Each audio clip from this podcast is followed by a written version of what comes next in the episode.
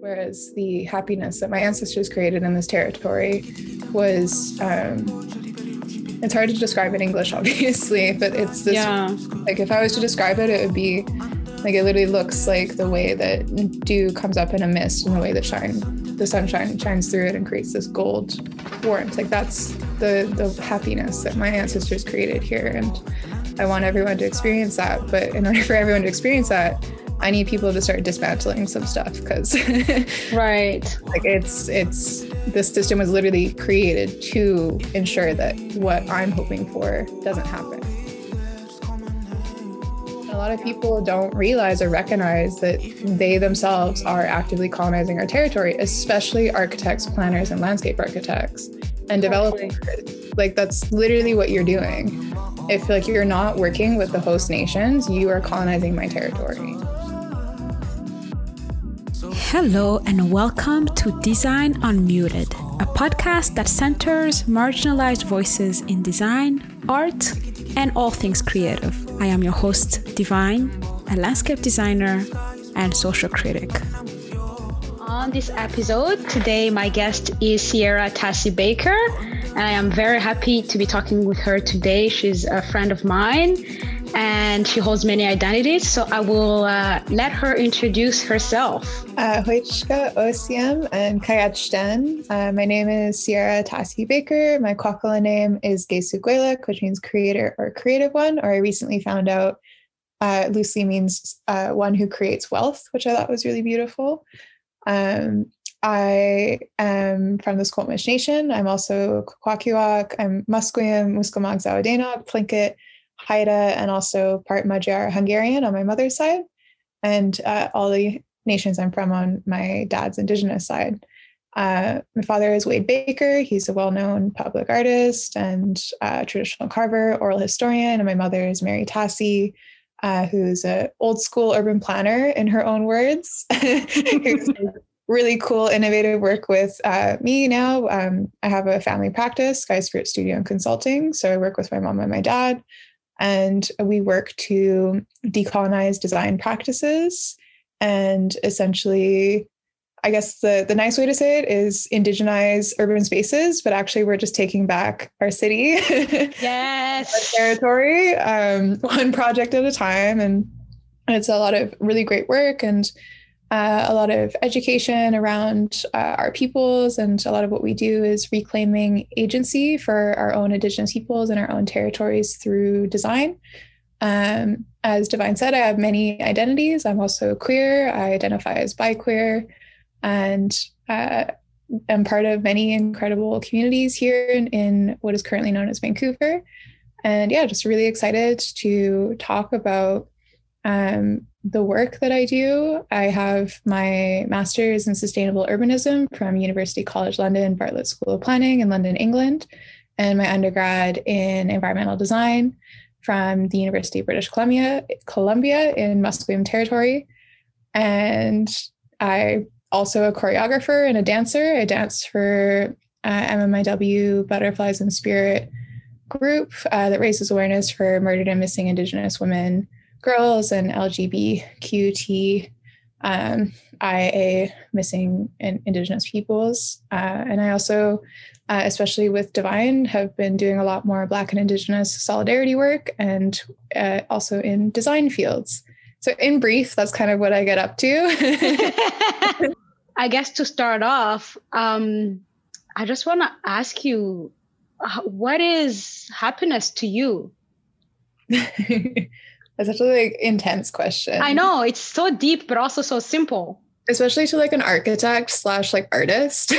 Yeah. Where like happiness often isn't like the motivating like thing but um it's it's funny because today we're having this interview like i feel like i'm actually really happy today and it's taken Mhm. like almost like it feels like years of of time just to like get over like how intense schooling was and just mental health Mhm. stuff and and also um being like after like the death of george floyd um and seeing like there's so much uh, energy and education from uh, different Black educators on Black Lives Matter, um, I've just been doing and like sitting back and doing a lot of like listening and learning and seeing like who I am amidst all this and as well as like our communities often experience um, extreme adversity like as indigenous people and we're constantly dealing with like ongoing genocide so like i've been really honored and inspired to see like the black joy movement and just seeing a lot of mm-hmm. academia um, thought social thought influence uh, from black creators on in, in afrofuturism as well as um, different fields just talking about like how important it is to celebrate joy and i think after reading a lot of different content and like listening to a lot of different creators on like why it's so important to center joy and celebration i like really that really clicked for me. And i was like okay i wonder what does that look like in my own communities and our indigenous communities? And right. something that we as indigenous people have is this incredible sense of humor. Uh, like, uh, I don't know if any of you are on Instagram much, but like the meme, the indigenous meme lords, they reign supreme. and uh, and yeah, just like realizing that in the face of all this uh, adversity, in the face of colonization, in the face of white supremacy, um, there's we still manage to find time to laugh and find community and find uh, solace in each other. And what I've started learning is that happiness, for me at least, comes in these community spaces that we create ourselves. Um, right. It's really hard for me to walk around Vancouver um, and just see a city that like my people never agreed to and see a future my people never agreed to. It was really forced on us. So like I often find myself in a lot of distress, but then I go to community events like put on by like black and indigenous queer people and I find myself like exorbitantly happy so then I started realizing like so much of my happiness um, is where my identity is celebrated and where other mm-hmm. people identities are celebrated. And then I realized like the role of an architect in that is creating space for those spaces and creating space for people's identity really right um, that and people's identity um, being aware of like that proximity to whiteness that proximity to white supremacy and like how can we create spaces that are solely like celebrating indigenous identity black identity queer identity and how that benefits people that aren't those identities either. And right. interesting. So that's all like very heavy of like what is happiness to me? And like for me like happiness has had to be really like consciously created um because right. essentially like the world around me that was consciously created without me isn't for me. It doesn't celebrate me. I don't see myself reflected in my own territory.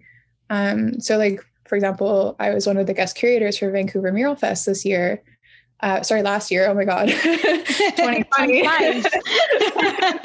um, and um, i made like a really strong stance and, I, and Van mural fest really supported me in only um, curating Coast Salish artists this year. So having Coast Salish uh, art forms throughout the city.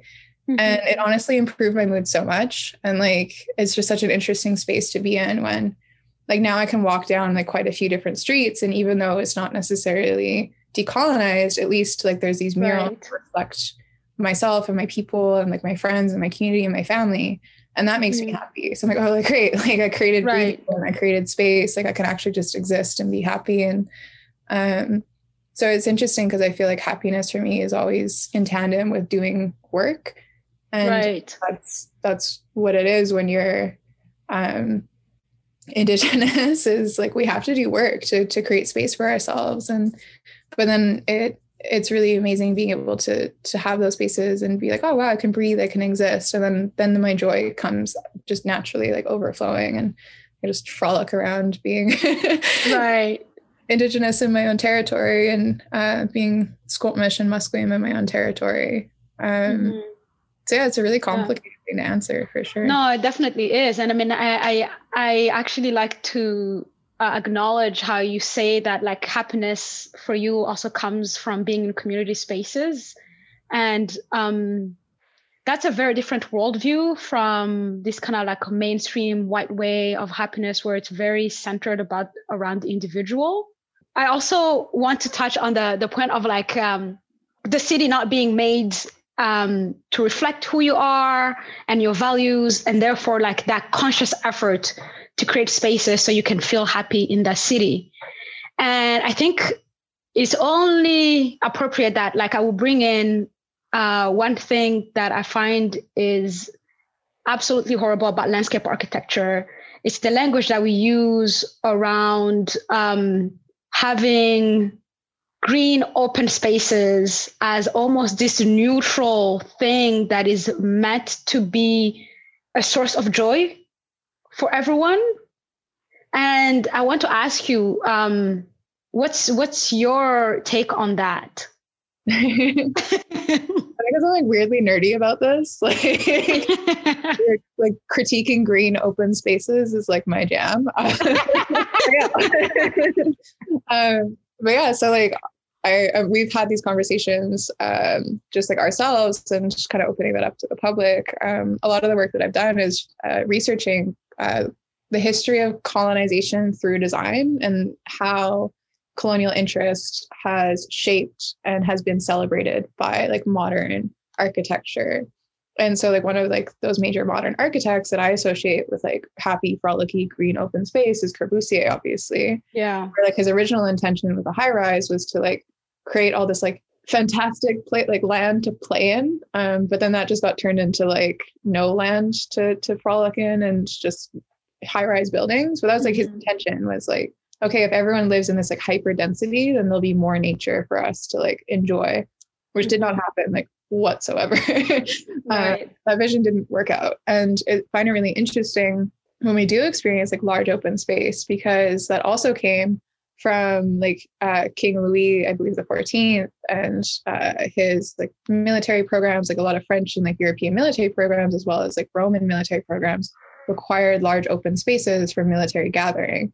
So having these like huge open spaces is not only connotative of uh, like modern architecture thinking, which actually stems from like very racist origins, which Mhm. I have an entire workshop on that you're all welcome to come join at some point. Um, Yeah. yeah, that's like a full on like three hour lecture just like on that alone. Um, and then uh, so like the how like modern architecture has like very specific roots in uh, Darwinism and racism, uh, classism, sexism, so on and so forth. And we see like these, even like if you take it to like blank walls or like blank open spaces, like it's seen as neutral, but modern architecture is not neutral like Absolutely. point blank. And um, so like when we see like its its military roots and we see um, its roots in racist ideologies, uh, I really want to get into like this three hour lecture to explain this. I'm not. We won't go there yet. But um, I mean, you could. I don't see why not. Okay, ready?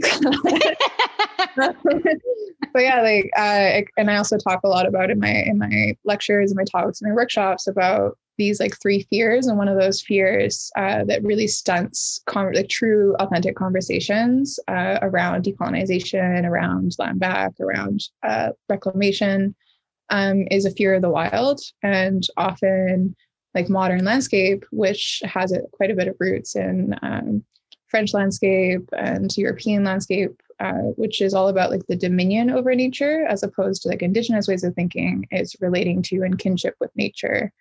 And that dominion over nature often comes from like the perfect lawn, the perfect garden, like very manicured, very landscaped. Um, and what's interesting is like this history of celebrating like that wide open green lawn. Um, it's like to a certain demographic, i.e., uh, like European um, context is great. Like that is considered healthy public life. That is considered um, a healthy public dynamic. Whereas we've uh, been seeing through a lot of different engagement, uh, Black and Indigenous people are very uncomfortable in wide open spaces. And like there's a very long rooted historical reason for this. And Right. a lot of people don't really understand that this isn't just like by accident. A lot of spaces were designed like this in order to have to specifically ensure that Black and Indigenous people are uncomfortable in wide open spaces. So, like a design technology that I've been employing is this concept of Tewilch. So, Tewilch is actually a Squamish uh, Snitchum word. So, Squamish Snitchum meaning Squamish language. Mhm. Uh, and I'm from the Squamish Nation. So, it's one of our uh, words that means protected. So, like creating like Tewilch protected spaces. Um, and actually, having way more nuanced understanding of relating. And then again, if you think about um, how like modern architecture and like modern landscape has kind of boiled and distilled down into this like so great American lawn experience.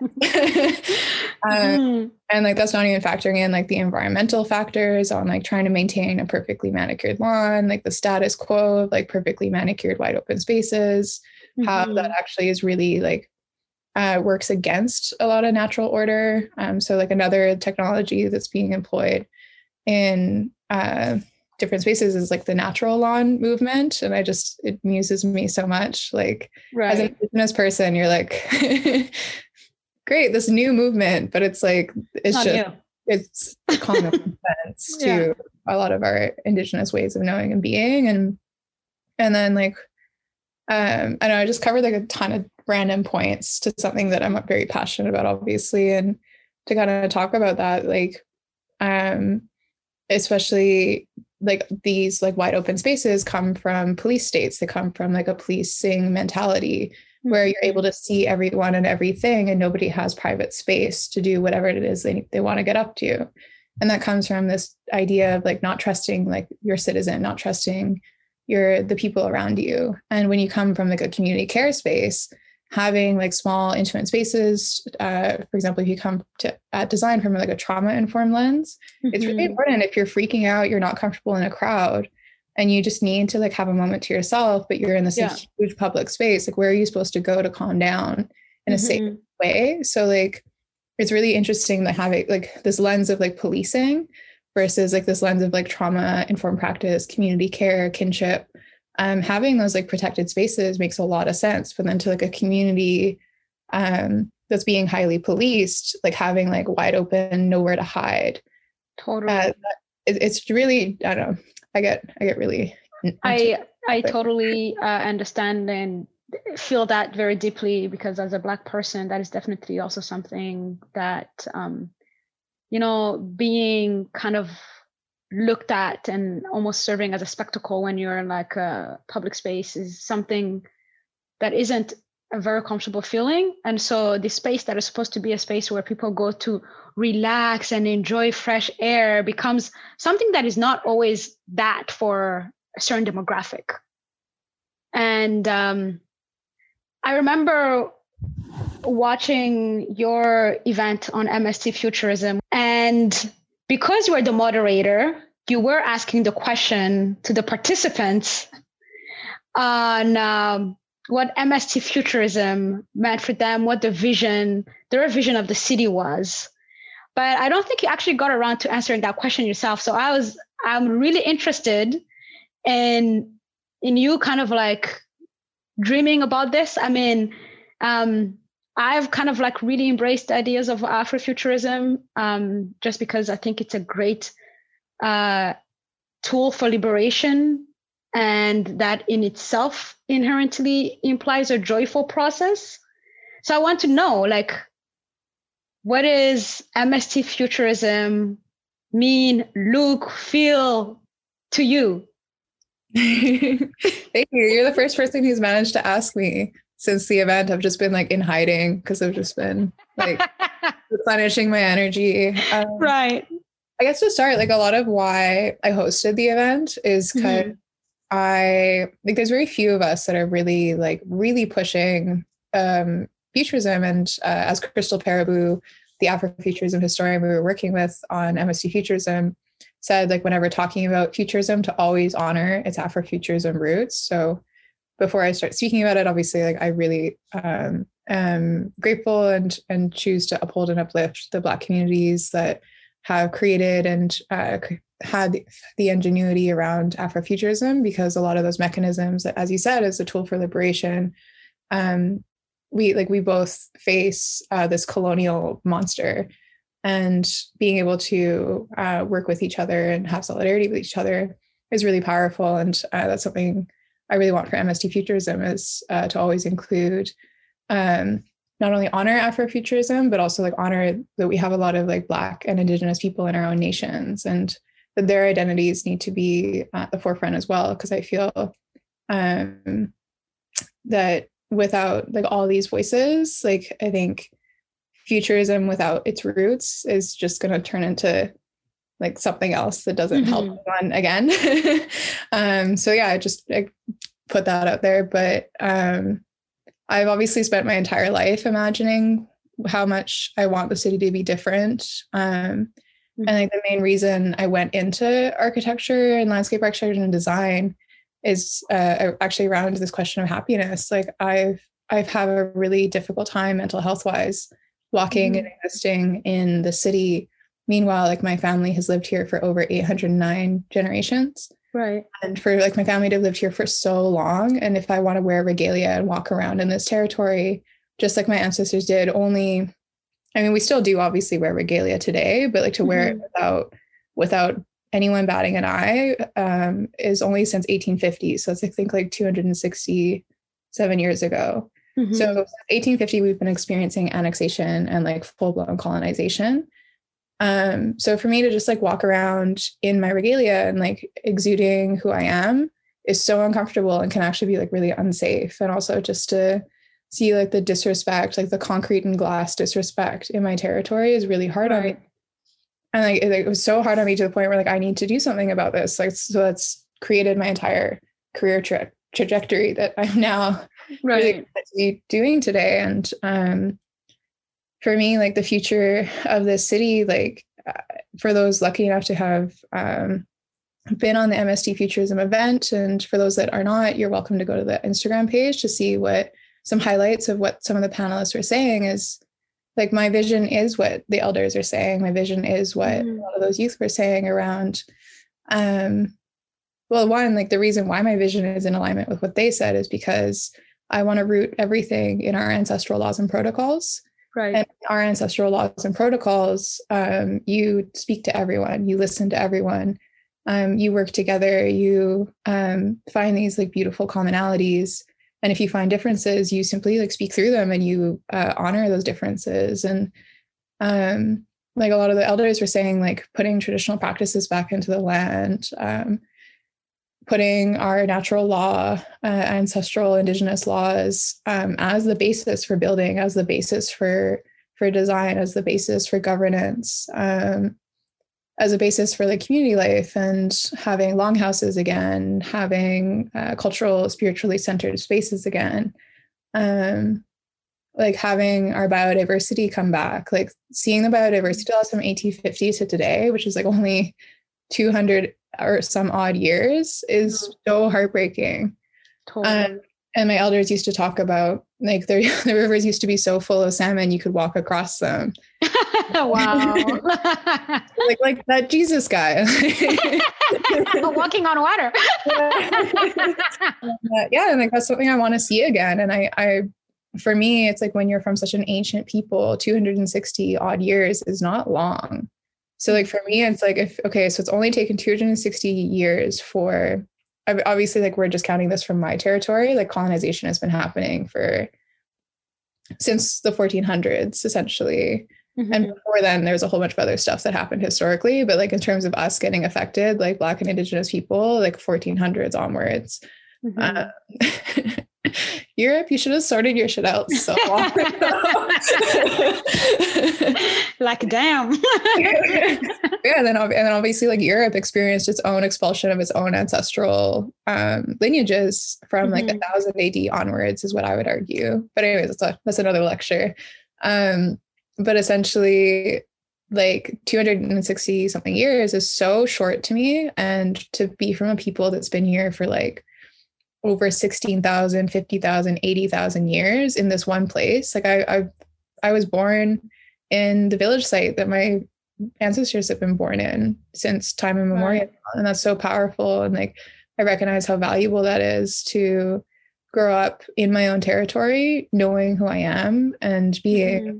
like my grandparents went to residential school. So my parents did a lot of work to heal from those things so that I didn't right. have to carry as much of the trauma mm-hmm. and as much as the shame. So like I'm the first generation in my little unit of my little family, my branch of my family. Mm-hmm. really proud to be who I am, to like have a lot of access to our knowledge, our cultural practices, and still obviously like it's really difficult. It's still difficult to have access to our entire way of life but like i i have i have those footpaths still like right. i still have those strands that i can if i work on them i can i can find my way back and bring that into my daily life and I, ideally back to the city so like for me it's like such a the vision is so all encompassing and to mm-hmm. me centering our ancestral laws our ancestral protocols um, our entire way of life and being able to create not only at first spaces for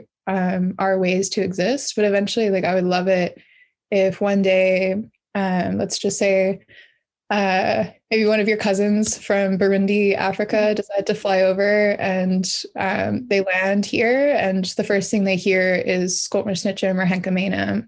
I guess they just right. hear Henkamenem because they'd be landing at YVR. Mm-hmm. And um, obviously, YVR has done a great job of representation, but like if the whole city looked like that, and not only that, but like suddenly um, there's way more biodiversity, like I'd love to get to a point where development um, decides like there's like reasons why development shouldn't be developing, and like right. like hey, we should actually take this building down because it would really really help the salmon respawn, or it would really really right. help, which I think is is directly disrupting capitalism. So to get to that point, I'd be like, this is amazing. But right, working up to that, it's like having medicine gardens throughout the city, having a forageable like you can walk anywhere and forage your meal for the day. Um, you can hear Skoltmersnitchem being spoken and Henkamenem being spoken as like the main languages. Mm-hmm. Uh, people speak, uh, it's called a trade language, Chinook again. Like Chinook was a trade language across Turtle Island, across oh, I see. Canada. Uh, wouldn't it be great if people spoke Chinook to each other? Um, if we brought back our ability to canoe and like our ability to travel by canoe in the city, um, bringing back our longhouses, bringing back our weavings, bringing back like all these things that used to like underpin our daily life. And these are all things that, and like, even like the terminology bringing back isn't quite correct. Like it's more like this, these are the laws of the land. Like the land, right. because we lived here for so long, the land has taught us the best way it wants to be interacted with. Mm-hmm. So like it's a way of like honoring the land's agency and the land's um, uh, consent as well. Like in the land, yeah. my my family and my ancestors have interacted with each other for so long that we've developed this like very unique way of interacting with each other.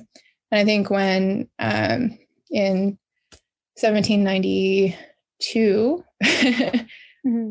and 93, when the first European explorers came over here, maybe that was the 267 years. 1815 is 167 anyways semantics. Uh,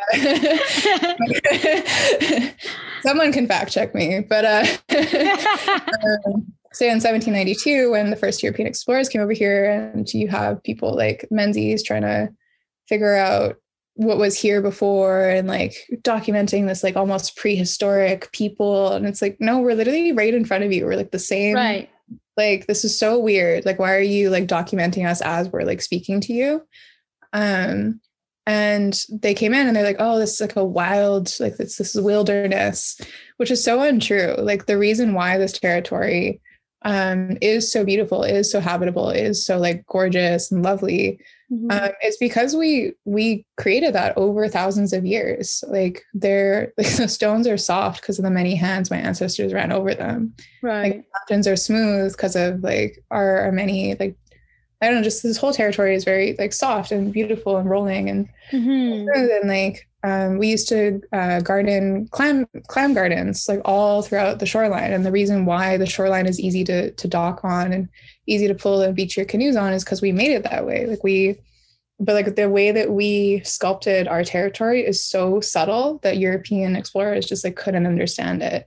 Right. And there's a reason why like our forest floors are beautiful and soft. There's a reason why um, our rivers are like beautiful and accessible. There's a reason why, like you know, like there's a reason why things were are not accessible. There's a reason why we left things difficult to get to. Like there's a reason. There's a reason for everything. Like when you've lived in one place right. for so long. Um, and I'd love to be able to honor all of the oral stories of this place, honor all the place names of this place, and get to a place where, like in my daily life, I can uh, do our daily cleansing practices, our cedar right. baths, like to pray like we always used to. Like if I can live my life in, in mm-hmm. the philosophy of my people, mm-hmm. and not have to come into colonial barrier after colonial barrier after colonial barrier. That's like the future right. I want for myself and my children. Um, and my nieces and nephews and all, all the other right. people. And like, how incredible would that be to be able to come to this territory and not just see another Western city and right. actually be able to come and visit this incredible place of like such rich identity. Um. And that's another thing is like we're a host people. Like mm-hmm. this area has always been a huge trading port. Like we have oral history legends of trading with China before European explorers came through. We have mm-hmm oral histories of um, we crash landed in Japan once, and that's, like true story. And um, and we have like all these legends of um, like tra- trail like trading trails all the way from here down to like Mayan and Incan territory. So like past Mexico and. Uh, mm and then across like we often were trading with the western crees and plains uh, Nehiyaw uh, nations and uh, all the way up to inuit territory so like we were so much more mobile and like so much more um, we were constantly greeting people like all the time right. constantly interacting with cultures that are completely different from ours and creating and developing these trading relations and i remember an elder was joking with me once and kind of like stereotyping each like West Coast nation. Yeah. I'm not going to say the others because I don't want to start shit. But start some shit. the elder was joking like, oh, the the the Salish, like the Squamish, Musqueam, Tsleil-Waututh are like the politicians of the bunch. Mm-hmm. Um, we're like the we're like the oh, there's a word for it. You know, like people that do like poli sci majors and then they run Diplomats. around. The yeah, diplomats. Thank you. they run around at the United Nations. Yeah, so we're like we're very like the diplomats, I guess, yeah. was the way that this elder stereotyped us. And it's and yeah, because we had to, we were constantly meeting people from all over the world. So obviously, when we started meeting these uh, early European explorers, we were like excited. We were genuinely like, oh, amazing, like a, another culture to interact with. Until you like, found out they were here to screw over everything. yeah and then until we realize their entire like way of life is very disjointed and it's all about dominion over things as opposed to relating to and kinship with things um so they never heard us when we tried to teach them like they we were so excited to learn from each other and that just turned into so much um, sickness and uh, death and despair for my people and mm. I think a lot of people think about it as like a post colonial period. Like we're in a post colonial world, and that's so untrue. Like we are uh-uh. in this exact moment experiencing colonization and genocide. It's ongoing. And a lot of yeah. people don't realize or recognize that they themselves are actively colonizing our territory, especially architects, planners, and landscape architects and developers. Like that's literally what you're doing. If like you're not working with the host nations, you are colonizing my territory. 100% so stop doing that and yeah. just come and talk to us and see like how we can we can figure this out. Like how can we center Musqueam, Squamish, and Tsleil-Waututh authority and agency in our own territories again? Uh, how can we reinstate ancestral law in our territories again? And what's incredible about that is it's not as scary as it as like the politicians are making it out to seem. Like it's actually an incredible way to live. Like it's like this incredible place of learning, creativity, the ability to share with each other, like safe space for each other, mm-hmm. the ability to hold space for each other when you're not only being held by like us as your hosts, like we're able to finally host you properly. Right. Like I don't know how many people feel well hosted in this city. And I definitely feel like it's not a lot of people. Like you're constantly being rent evicted and like there's just yeah like it's not it doesn't feel like you're being hosted in a good way and i don't i think people over history have just um, stopped expecting to be hosted in a good way and like we would love mm-hmm. to be mm-hmm. able to teach people that again of like this is what it feels like to truly be hosted in our territory and not only that but like if we can um, ensure right relation to each other um, then we as the indigenous stewards of this territory can ensure right relation to the land and if the land is healthy, the people are healthy. If the water is healthy, the, the people are healthy. Totally. Then that's that's literally it. That's the answer to climate change in our territory. Mm-hmm. Yeah, I think uh, one of the things about colonialism, which the colonial enterprise has done everywhere, it's, it's is to discredit the ingenuity and the engineering and the intelligence behind indigenous knowledge and and practices. Whereas like this is how it's supposed to be done but then came and destroyed everything. Like because there was there's so much power there. If they destroy it they weaken the community. And um, one thing that I, I hadn't realized until i moved to canada was the power of language. Because I am lucky enough to speak my native language. And um, actually, I have to tell you a story. When I was in Haida I made this like stupid, stupid move. Like, I was talking to this lady, and like, you know, we're having this really nice conversation. And I'm like, oh, how do you say this in Haida? And then, and then she she goes like, you know, I actually don't know because I didn't grow up speaking my language, but my daughter is teaching me because there's a language revival program that's happening. And in that moment, like I felt it so deep, right? Whereas like there is this generation of people where colonialism sh- tried to strip their identity so much that it's their child, like their kid, like her daughter was like uh, five years old or something. And it is her that is teaching her right now. And in that moment, I really, really realized how I had taken for granted being able to speak my own language.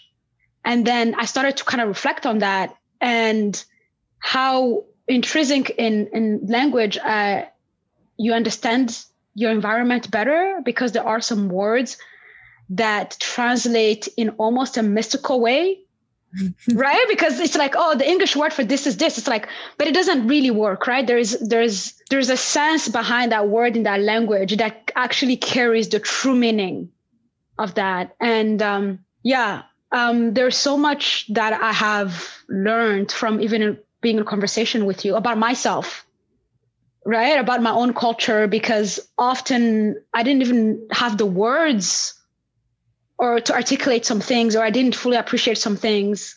Because what happened with like all colonial history is the settlers came and left, right? And so so what happened was one we kind of started um, with the resistance to colonial power lessened even though it's still rampant today right? But i think at least from my, my view is with indigenous peoples in canada is because there's this constant like the colonialism is so active still to today that the, the resistance is so strong.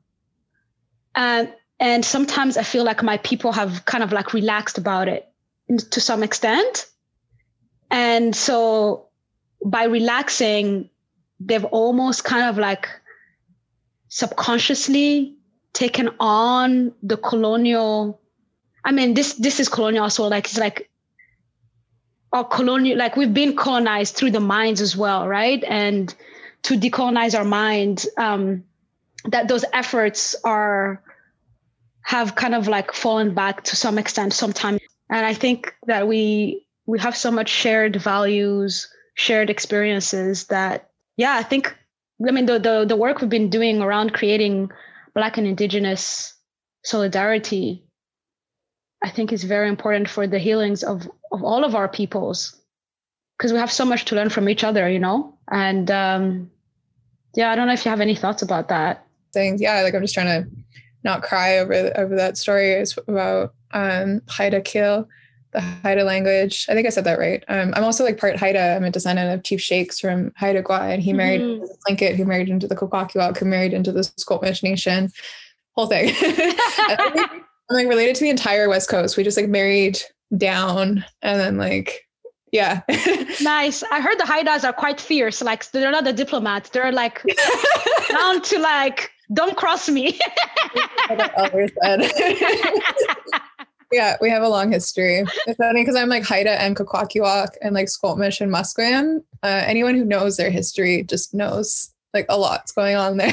but, uh, but yeah, like, what you're saying about like being so like conscious about language and and being able to speak your native native tongue, um, and especially like yeah, it's so true. Like the language we speak is the language of the land and sometimes like i guess i try and avoid words like mystical but the only reason i try and avoid it is because mm-hmm. like mystical has been so so like denounced and like academia and like it's it's Mm. I think it ties into what you said later too. I'll see if I can tie this in a nice little loop. But um, for example, like my my cousin Denzel Baker, uh, he's Mhm. technically my twin. Long story. Um, a lot of those in my culture. Long stories. Um, but Denzel, he's a, a Sḵwx̱wú7mesh Sníchim language speaker, and he's one of the first in my family to start relearning uh, that side, which is my grandfather's side. And Mhm. um, I was just trying to ask him, like, how do I say good day? Like, how do I like greet people? And he's like, well, like technically it would be like halt squile, but he said that's not really like true. Like halt squile is more like, as he was explaining to me, like the the entirety of light as it travels from like when the first moment the sun rises to when it sets, and it's about like, wow. Yeah. And I was like, that is so beautiful. like so much better. um, and English is just this uh, really difficult language to express myself in. And it's just really amusing because I don't think in English, but I don't know my native language. So I have a really difficult time. Mhm. From, it's I don't know how to explain it, but just and like the more I learn my my language, the more like my brain doesn't hurt as much all the time because I'm Mhm. trying to like translate how I feel. Because like as well, like our colonization has only been ongoing for in the grand scheme of things a few generations, whereas I know like quite a few other nations have been dealing with colonization for hundreds of years. So like we're just very fortunate. Like my grandmother grew up on a traditional diet. Like she was able to still speak with um a lot of our ancestors before smallpox like wiped out her village and um it's just really intense like what we go through and and being mindful about language like i was uh, just speaking with my partner just before this interview and reading this like academic paper talking about how like we're a highly advanced hunter gatherer society that we're like nomadic like like none of those words fit who we actually are and like they've been the words Mm. assigned to us but we never chose those words Uh, Right. and they don't whatsoever and they all that wording like hunter gatherer nomadic um, they've been intentionally discredited and seen as less than once you especially like through like darwin darwinism and like that darwinian theory which was like highly celebrated by the colonial efforts even though darwin himself later realized that theory of evolution like he he wasn't he wasn't as into it like in on his deathbed Mhm. he's like wait that was a bad idea but actually like went more to like the theory of adaptation but colonization was already like this is great like great work darwin. Like well, we'll put like apes down here and like black and indigenous people down here and then like whiteness and civilization up here. Like this is Mhm. great work. Really happy with this. Like we don't need to pay attention to what else you say. Like and then it just like took off. And there's so like i deal with darwinism like darwin darwinian thinking that like very linear evolution every day like trying to like discount it. Like no like Mhm. And like trying to use this like weird like language translation of like no we're highly advanced and just trying to like fight into the wind like using these weird words and i think it ties into what you're saying about um like your your own uh native tongue and and how in i think i'm using the grammar right but like in burundi is Yeah. the right way to say it yeah so like in burundi you're saying how um the the settlers like way went colonized left but then I think what's so insidious about Western culture is the way that Western society uses class and uses status to convince Totally. people that the Western way is the best way and it holds the most status. It holds the most, uh, uh, I don't know the right wording right in this moment, but like, it's it's almost like equivalent to how intelligent you, you are, how almost worthy you should be in society. It's kind of crazy. Actually, I gotta tell you a story. My mom, my mom, she lived in a time where when white people were in Burundi would have a test of civility.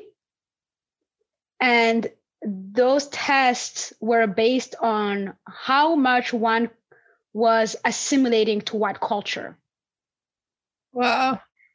and and only then if you'd passed were you allowed to, to live in certain neighborhoods and to hold certain jobs.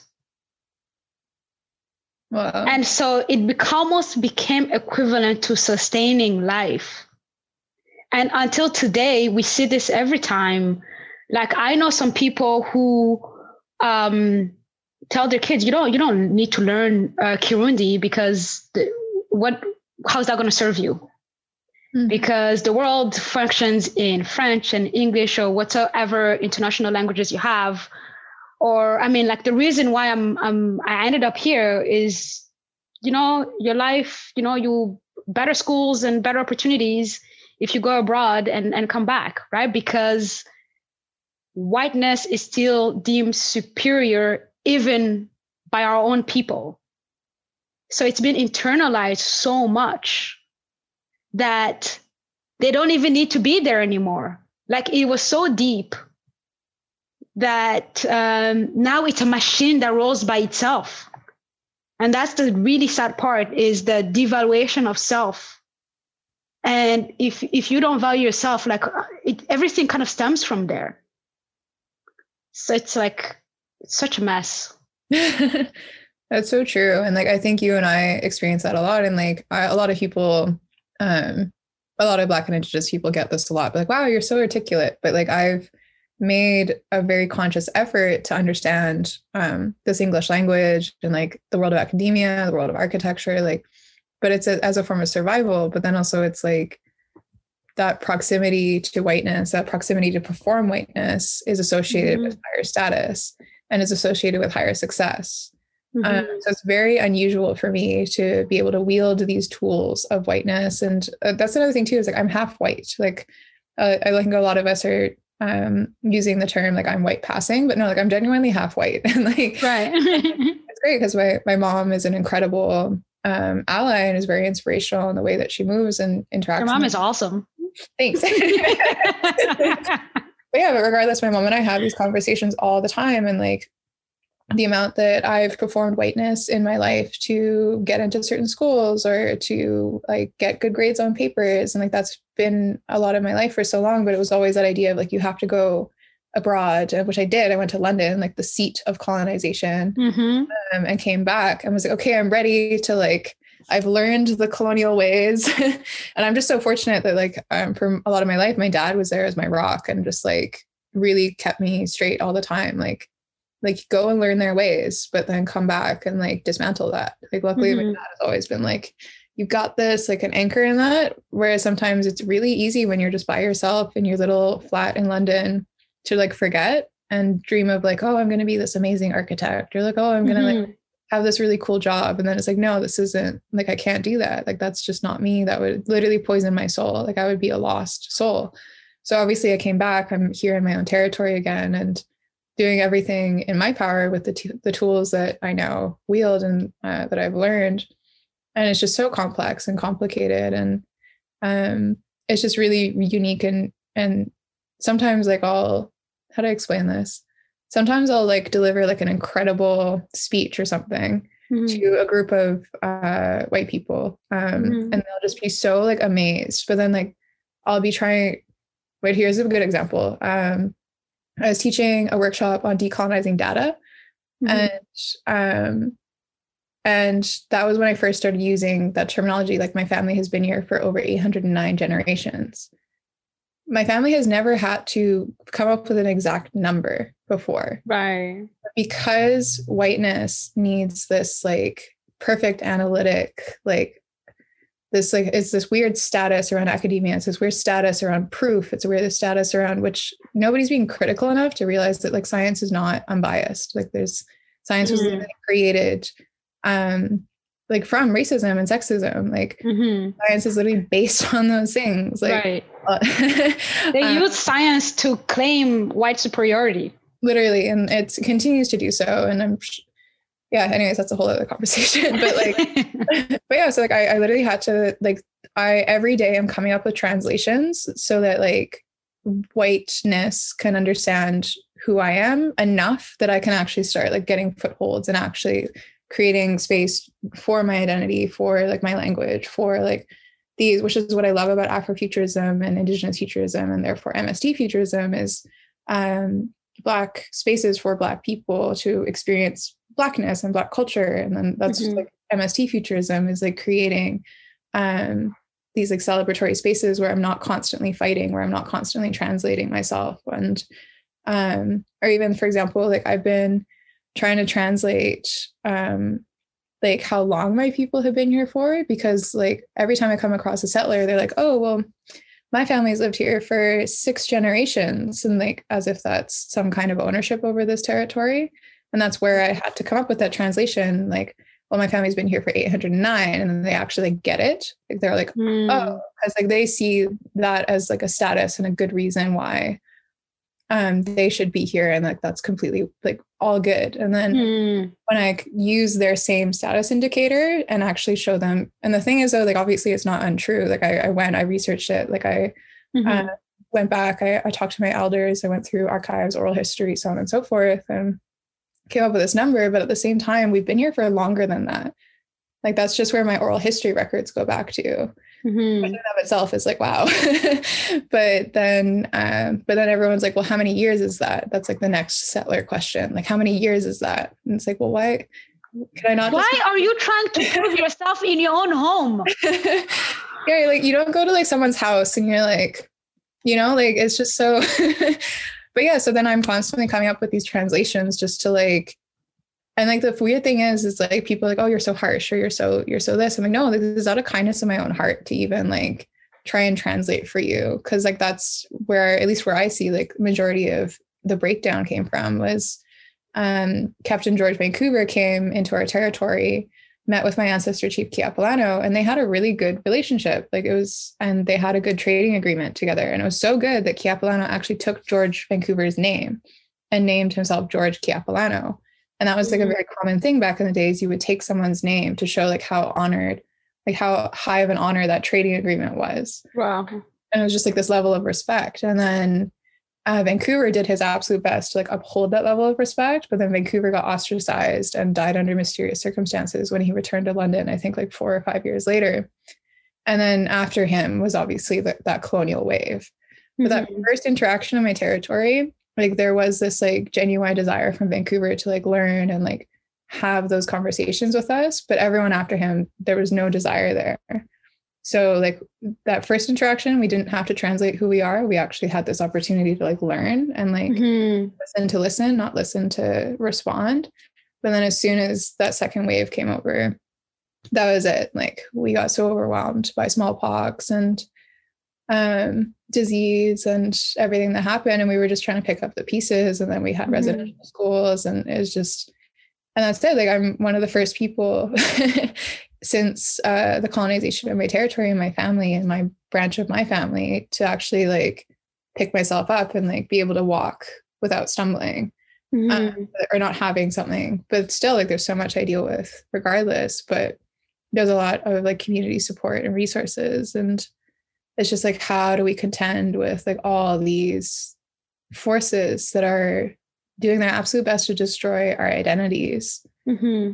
um, in the name of what like i don't want to live in the world that white supremacy has created um, totally so like for me it's it's survival it's like I, I have to create this world that i want to live in that i'm happy in and that hopefully mm-hmm. my friends my family and uh, our guests are happy in and actually feel true like a, a genuine core happiness not just okay like you know right. that addictive happiness that western society creates that like addiction to serotonin that addiction to success mm-hmm. and that happiness is conditional whereas the happiness that my ancestors created in this territory was um it's hard to describe in english obviously but it's this yeah.